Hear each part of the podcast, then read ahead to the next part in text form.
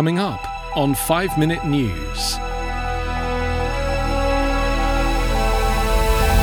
Trump threatens social media after Twitter fact checks him. UK unveils test and trace plan as Johnson backs aide.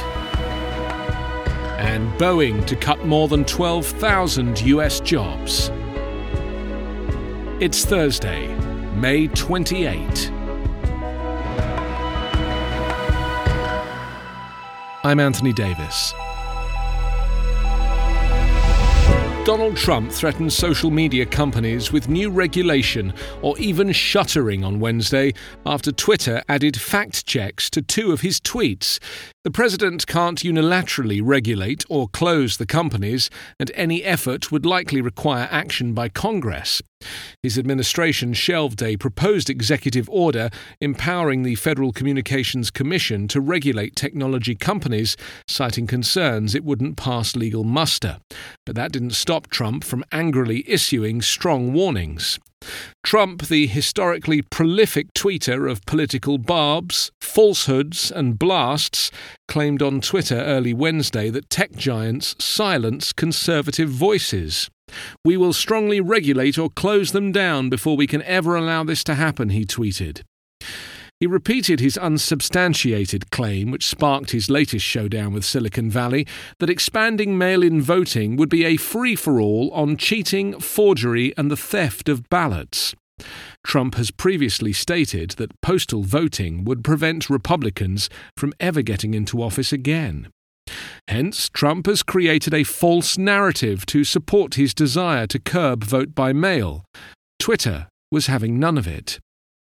Trump and his campaign had lashed out Tuesday after Twitter added a warning phrase to two of Trump's tweets that called mail in ballots fraudulent and predicted that mailboxes will be robbed, among other things. Under the tweets, there is now a link reading, Get the facts about mail in ballots, that guides users to a Twitter Moments page with fact checks and news stories about Trump's unsubstantiated claims. Trump replied on Twitter accusing the platform of interfering in the 2020 presidential election and insisting that I, as president, will not allow this to happen. Postings on Twitter drew attention to Trump himself attempting to interfere with the 2020 election by nature of his false claims about voter fraud.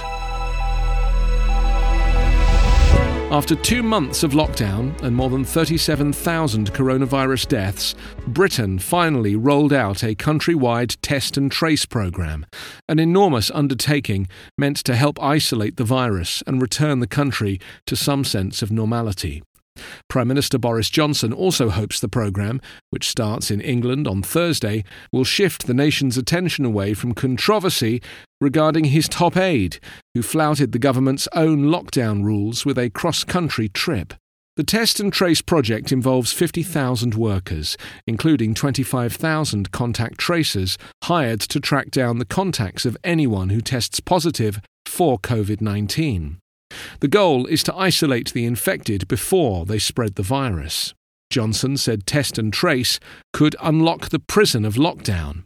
Britain's official coronavirus death toll stands at 37,460, the highest total in the world after the United States.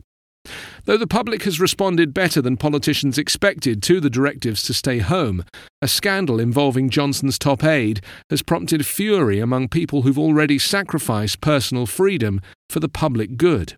Downing Street advisor Dominic Cummings drove 250 miles from London to his parents' house in northeast England while he was falling ill with suspected COVID 19, despite stay at home rules that the government had imposed on the rest of the country.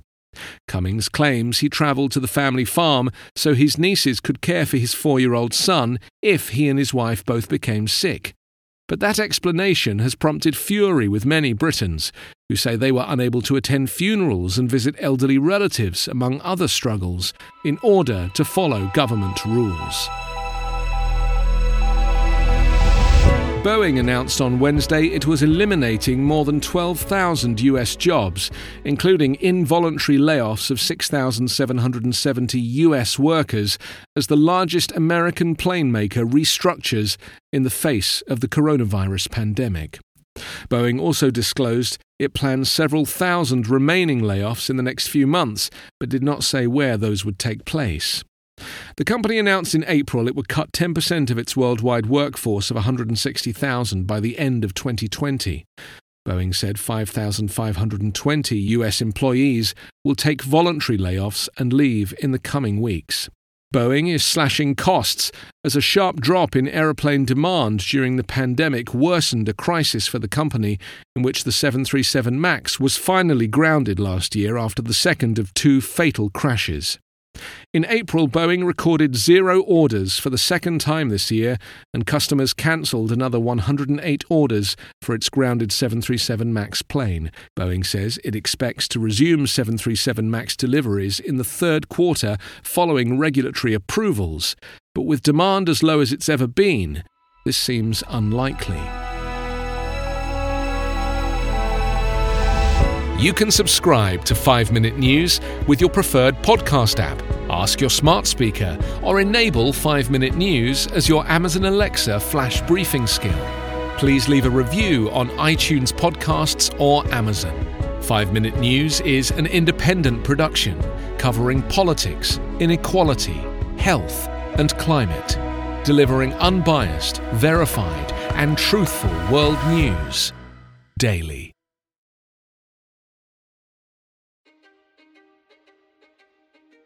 History is complicated. The story of human progress is long, messy, and riddled with controversies big and small. On Conflicted, we dive headfirst into history's most infamous events and contentious figures. We try and untangle the good from the bad, the fact from the fiction, and the monsters from the misunderstood. Was Genghis Khan a murderous butcher or a civic pioneer? Did the Allied powers go too far? In firebombing the German city of Dresden at the twilight of World War II? And how did the Marquis de Sade acquire such a sinister reputation? And was any of it true? These are just a few of the tough questions we wrestle with and investigate on Conflicted. So if you love history or just enjoy a good story, please join me, your host, Zach Cornwell, for a fascinating new topic each and every month. Conflicted, a history podcast, is available on Spotify, Apple, or wherever else you get your podcasts. I hope to see you soon.